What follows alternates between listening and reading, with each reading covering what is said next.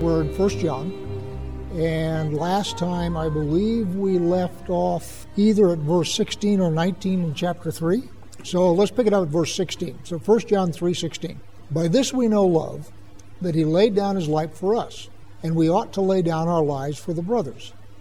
But if anyone has the world's goods and sees his brother in need, yet closes his heart against him, how does God's love abide in him? Little children, let us not love in word or talk, but in deed and in truth. A couple of things. Verse 17 is straight out of Torah. The Torah specifically says, and we covered this last time, that if you see your brother in need and he asks to borrow something, and you realize that you are six years into the Shemitah cycle, and you know that debts are going to be released in six months, and you know that there's no way that this guy is going to be able to pay you back before the debts are released, you still must lend to him. So when John in verse 17 says that if anyone has the world's goods and sees his brother in need, yet closes his heart against him, how does God's love abide in him? So what he's simply doing is echoing Torah there. And we had said several times as we've gone through this, we're not quite sure who the audience is for this letter. It could be people who know Torah, it could be people who don't know Torah, depending on whether he's writing to Jews or Gentiles. But the fact of the matter is, everything he writes is in Torah context, but in Torah context in light of the incarnation and resurrection. That's where we were last time. What I'm writing you is not new, but it is new. And the difference is that the light has come into the world so that we see the Torah differently than we did before the incarnation. Is it the neighbor in the community or is it Ephraim and Judah? And the way Yeshua says it is it's any generic human being. You are, of course, familiar with the story of the Good Samaritan. That's where Yeshua is talking to a lawyer, and he asks the lawyer, What are the greatest commandments? And the lawyer says, Love God love your neighbor. Yeshua said, Cool, do this and you'll live. And the lawyer, desired to justify himself, said, Who's my neighbor? And Yeshua then goes into the story of the Good Samaritan. And in the story of the Good Samaritan, you have a guy on the road between Jerusalem and Jericho who is set upon by robbers and is left unconscious on the ground. And three people go by first a priest, then a Levite, and then finally a Samaritan. The priest declines to turn aside, probably because he is ritually clean and he can't tell whether the guy's dead or not and doesn't want to be defiled, or he could just be an idiot. And then I suspect that the Levite, having seen the priest go by, now he has permission to go by too. The Samaritan is a bit of verbal jujitsu because what Israelites would have expected in that story would be a priest, a Levite, and a Jew. But they get a priest, a Levite, and a Samaritan. And of course, the Samaritan takes care of the wounded man and leaves money for his care and so forth. And Yeshua asks at the end, Who is this guy's neighbor? And of course, the lawyer is forced to acknowledge that the Samaritan is his neighbor. Having said all that, the operative thing is to err on the side of help. So now we're down to verse 18, which I have read previously, but I will now read again. Little children, let us not love in word or talk, but in deed and in truth. By this we shall know that we are of the truth and reassure our heart before Him. For whenever our heart condemns us, God is greater than our heart, and He knows everything. Before I go into the heart, I want to talk for a bit about truth here. Truth in the Bible does not mean what truth in the 21st century United States means. The words are spelled the same, the concepts are completely different. And one of the things that has happened over the centuries is logic and reason have come to overshadow contemplation and revelation. And the reason for that is logic and reason have been so powerful in producing physical goods and wealth. the fruits of logic and reason, especially in Europe and Asia and so forth, have been wealth beyond the imagining of anybody in biblical times. Solomon himself could not have imagined the wealth that is just sort of sloshing around here in the United States. One of the corollaries to that, and it takes almost 3,000 years to develop, is what has happened in our society is logic and reason have become the sole basis for determining truth. Specifically, logic, reason, and observation of nature. So, since logic and reason and observation of nature have been so successful in producing worldly goods, they have become, in our minds, the basis for determining truth. That is not the biblical basis for determining truth. That's a very modern concept. In the ancient world, they were not illogical. They did things like build the pyramids and build the Roman aqueducts and, and all sorts of stuff. But logic and reason were regarded as the tools of the craftsman and the artisan. In order to build a pyramid, you got to be able to do some geometry, just the way it is. But geometry was not regarded as the gateway to any existential truth about anything other than how to build a pyramid. You didn't do that to figure out what the purpose of life is. You didn't do that to figure out what your place in the universe is. None of those questions were regarded as being amenable to cracking through the mechanism of logic and reason. Cracking those questions was in the realm of revelation and the spiritual world, your connection to things unseen. That's where meaning resided. Today, we have now shifted so that meaning resides in logic and reason. And what we've discovered is there's no there there. And one of the things that has happened worldwide is in advanced countries, people are stopping having babies. You have suicides rampant, all of which are due to the fact that humans need a sense of meaning and logic and reason is the wrong tool to find meaning. But that's the only tool most people have available to them. For example, a number of years ago, there was a debate in front of the Kansas City School Board on whether or not they were going to teach creationism or evolution. The lawyer defending reason and evolution just flat asserted and would not come off that if you cannot see, hear, touch, taste, or feel it with your senses or your senses extended by instrumentation. It isn't real. So anything that purports to have meaning and truth in something other than what we can observe about the universe is illegitimate. Therefore, you cannot teach it in school because what you're doing is you're teaching witchcraft, essentially. I mean, he didn't say it that way, but that was the bottom line of what he was selling. So when you go back to the Bible and you're reading the Bible, understand that they're using the same words that we're using, but they don't mean the same thing. And don't get me wrong, Scripture is not illogical. Reason's a wonderful tool. As I jokingly say, I use it myself sometimes. It is a wonderful tool for building pyramids, going to the moon, building automobiles, all those kinds of things. It's the proper tool. Those are all craft or art. They are not in themselves generators of meaning. So, back to John. When John is talking about truth, he's talking about something else than make sure that you don't tell lies out of your mouth. It's sort of a quick understanding of the biblical concept of truth is something is true when its description matches its function and behavior. So, trivial example if I were to say Mike is a true man.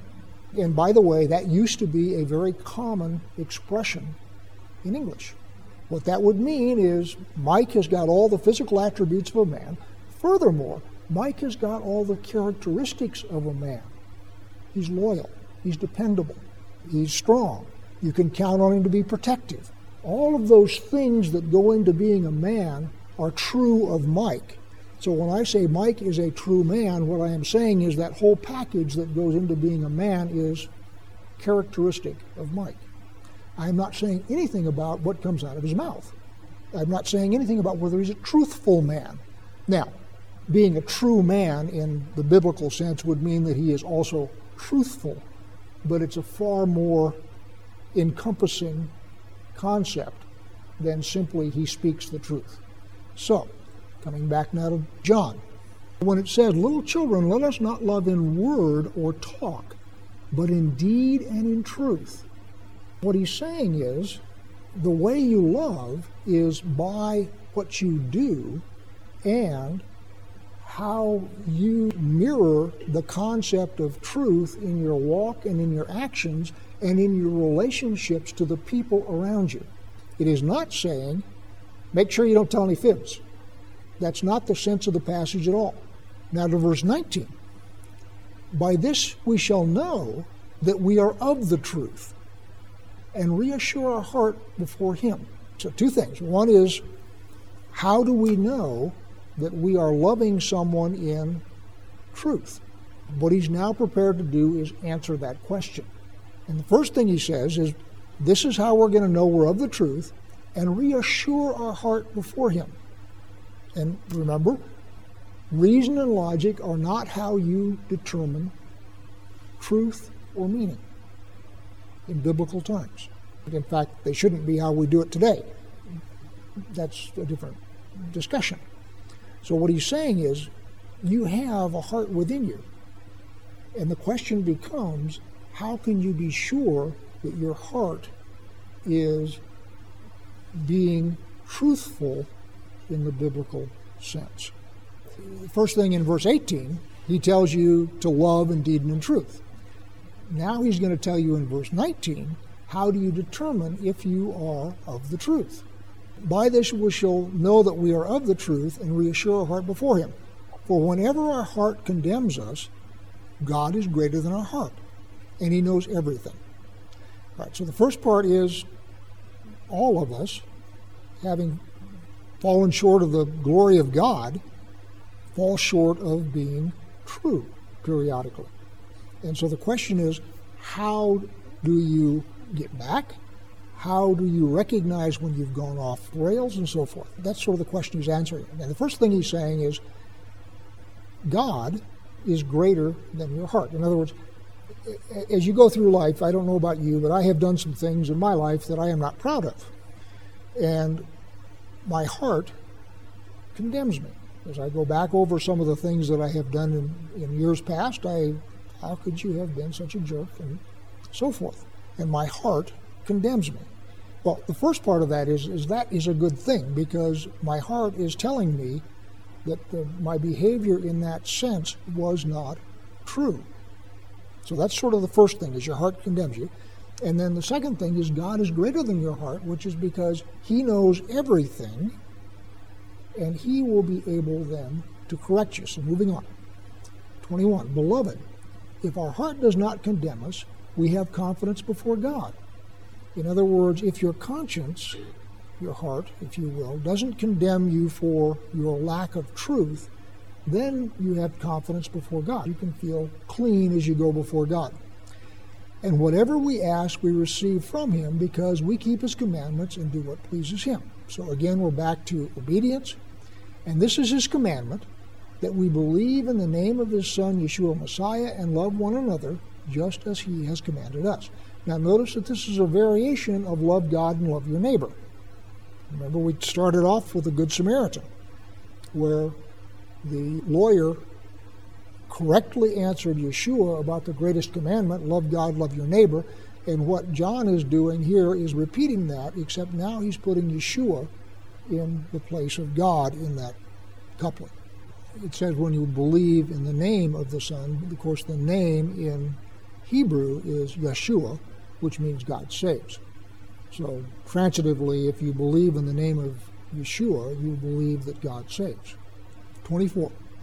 Whoever keeps his commandments abides in him, and he in them, and by this we know that he abides in us, by the Spirit whom he has given us. Now, verse 19 through the end of a chapter is a thought. And you remember I led off this with by saying that truth was not determined by logic and reason. That doesn't mean that truth is not logical, nor does it mean that reason is useless. It's just that those are not the particular tools that are used in the Bible to determine meaning and truth. So, what he's saying here, by this we shall know that we are of the truth and reassure our heart before him. That was back in verse 19. And now, verse 24 and a half, and by this we know that he abides in us, by the Spirit whom he has given us. But what did I assert earlier is the basis for determining truth in biblical times revelation. So, what he's saying is, by this we know that he abides in us, by the Spirit whom he has given us. So, it's the presence of the Spirit that guides us into meaning and truth. And then going back, loving not in talk but in deed and truth, what he's saying is this is entirely spiritually driven. Originally, the repository of truth was spiritual. Over a period of time, as logic and reason became more successful in producing goods, stuff, wealth, it overtook and crowded out the spiritual and the revelatory as the basis of truth. You buy all of Kansas and plant it in wheat, and you can feed the whole world. And it takes two people to run the combine. We have wealth beyond the imagination of anybody in biblical times. And that wealth and the success of logic and reason have crowded out contemplation and revelation as the basis of truth. It's been a gradual process. You've heard of Pythagoras, the Pythagorean theorem. Well, he, in fact, was the head of a religious seminary, uh, for lack of a better term. And he believed that geometry and study of the world and study of the stars would be the thing that would lead you ultimately to truth. So the process of logic and reason competing with revelation and contemplation started back in the 8th century BC. And by the way, sounds like a digression, but it's not at all. One of the things that God tells us in Scripture is don't fall in love with the world. And what's happened to us is through logic and reason and our success as producing goods, we have come to fall in love with the world. Our focus is now down instead of up. What's going on here in Scripture is he's describing knowledge of God as it would have been over 2,000 years ago, when logic and revelation were sort of in competition, but logic was not the strong horse back then. Revelation was the strong horse. So he's writing to people who have a different mindset than what we have. And so his words, which are the same as the common words we use every day, mean something entirely different. But what he's going to do now in chapter 4 is he's going to talk about how do you know what spirit to follow? That's what chapter 4 talks about. And interestingly, looking up versus looking down. Looking up has always been spiritual activity, looking down has been a worldly activity. Electricity has always been regarded as coming from the earth, not from the sky. And so all of the electronic stuff is looking down, not looking up. All right, so anyway, back to 1 John. Let's recap the sequence that we're dealing in. John is putting together a logical argument here, right? No, he is. Revelation is not illogical, but it's just not regarded as a way to truth. So the first thing he says is little children, let us not love in word or talk, but in deed and in truth. Then he talks about truth and how you figure out that you are true, and he comes down to that it's a spiritually discerned thing. So now what he's going to do is he's going to say, all right, lots of spirits out there, folks. Which ones do you listen to? You see the logical sequence he's going through here?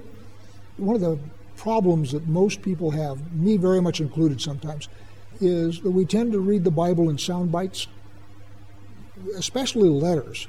If you get rid of the chapter numbers and the verse numbers and you just read the letter, it becomes a whole different experience than if you are going to 1 John 4 6 and focusing on this little nugget. It's actually part of the flow of an argument. And you need to read the whole thing in order to get the flow. Chapter 4. Beloved, do not believe every spirit, but test the spirits to see whether they are from God. For many false prophets have gone out into the world. A couple of things going on here. One is spirits, breath, pneuma, ruach. And we tend to think of that as stuff floating around in the ether, invisible, that lands on people or not. But notice he's talking about many false prophets have gone out. So these spirits are with people in many cases. Or it may be the spirit of a person. When I am talking to you, biblically, what I should be doing is speaking spirit to spirit. My spirit is communicating with your spirit, and we're using the mechanism of words to do that. So the idea that false prophets, who are people, would be speaking spirits in the sense of they are human beings who have a spirit, and the spirit that they have in them is false, which is to say, not biblically true in the sense that I talked about in the beginning of the riff. So let me say it again. There are people who have a spirit, you know, body, soul, and spirit, you know, ruach, nephesh, neshama, all that kind of stuff. And the spirits of some people are false. Biblically, true and false is not a logical proposition, it's a spiritual proposition. So, talking to someone who has a false spirit would lead you astray. So, when he says, don't believe every spirit, he can be talking about the random thoughts that go through your head that are spiritually inspired. Could be that. Could also be someone who is talking to you and you're speaking spirit to spirit with them using the mechanism of words. Could be either one. So, beloved, do not believe every spirit, but test the spirits to see whether they are from God, for many false prophets have gone out into the world. By this you know the Spirit of God. Every spirit that confesses that Yeshua Messiah has come in the flesh is from God. And every spirit that does not confess Yeshua is not from God. This is the spirit of Antichrist, which you heard was coming and is now in the world already. This spirit of Antichrist can be an ethereal spirit without a body, or it can be the spirit of a man who is not a true man, but is a false man in that he is denying God and Yeshua. Let's go on. Verse 4. Little children, you are from God and have overcome them, for he who is in you is greater than he who is in the world. They are from the world, therefore they speak from the world, and the world listens to them. We are from God. Whoever knows God listens to us. Whoever is not from God does not listen to us. By this we know the spirit of truth and the spirit of error. Remember the notion that looking up is spiritual, looking down is earthly. And that logic and reason were not regarded in biblical times as the mechanism by which you figured out what eternal truth was. What he's saying here is the spirits that are not of God lead you to the world, as opposed to leading you to Him. And a lot of our scientific revelations have in fact come to people by revelation in dreams and, and so forth. And I believe your comment was that those revelations were not from God, they were from the enemy. And whether that is true or not, I'm not asserting the truth of that necessarily. I'm not arguing this, but but the point John is making here is spirits that are from God, spirits that are true, are spirits that lead you up. Spirits that are from the world, spirits that are of the Antichrist, are spirits that lead you down. And that they lead you into the things of the world as opposed to into things spiritual. And remember, I said that logic and reason are of the world because they operate on observation. They depend on observing the world and making conclusions about observations of the world and then doing technical stuff. Nothing in itself is bad about that, except for the fact that that has now overtaken our spiritual journey, so everything is focused down now and very little is focused up anymore.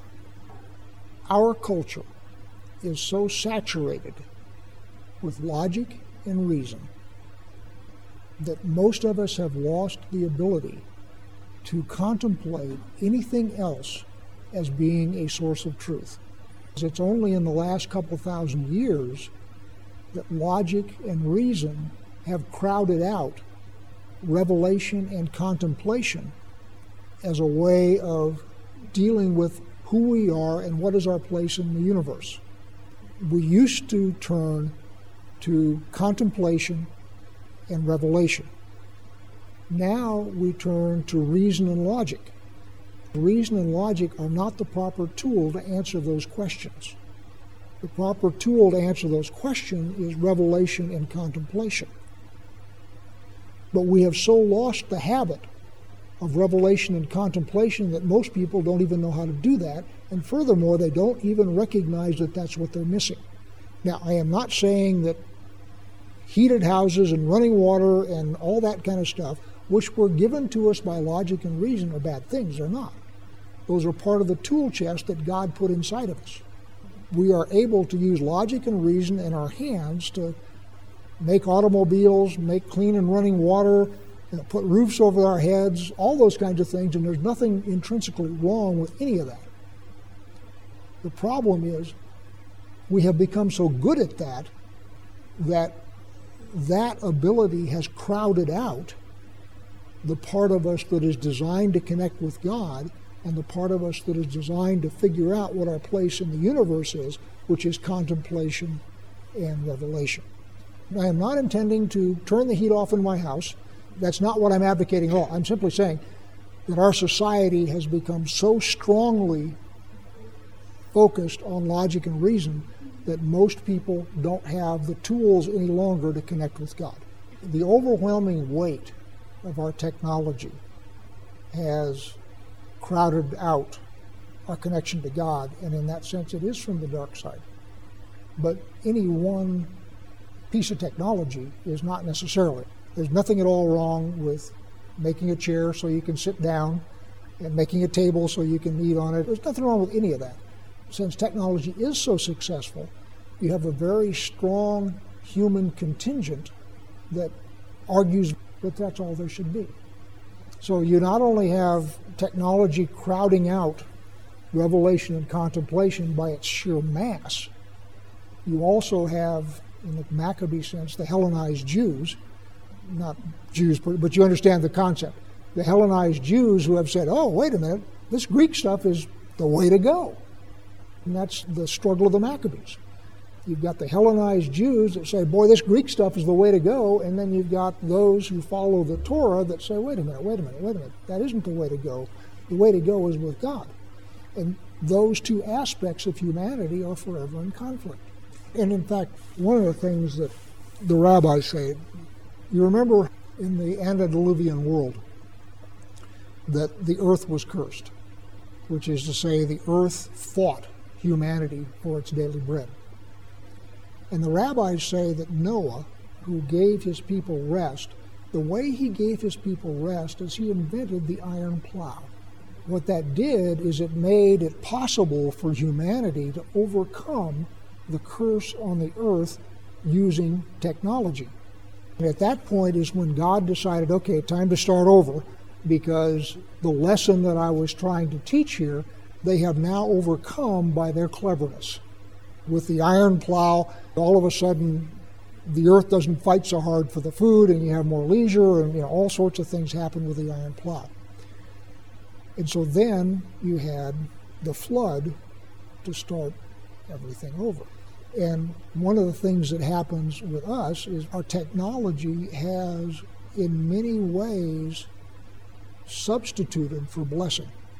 If you read about biblical Israel, the blessings that God bestowed upon Israel abundant crops, nobody miscarriages, the animals all go well all that kind of stuff are blessings from God. Well, you can duplicate all of that stuff with technology. The iron plow, fertilizer, all those kinds of things can, in fact, compensate for a lack of blessing. Where a relationship with God used to be the basis by which blessing came into the world.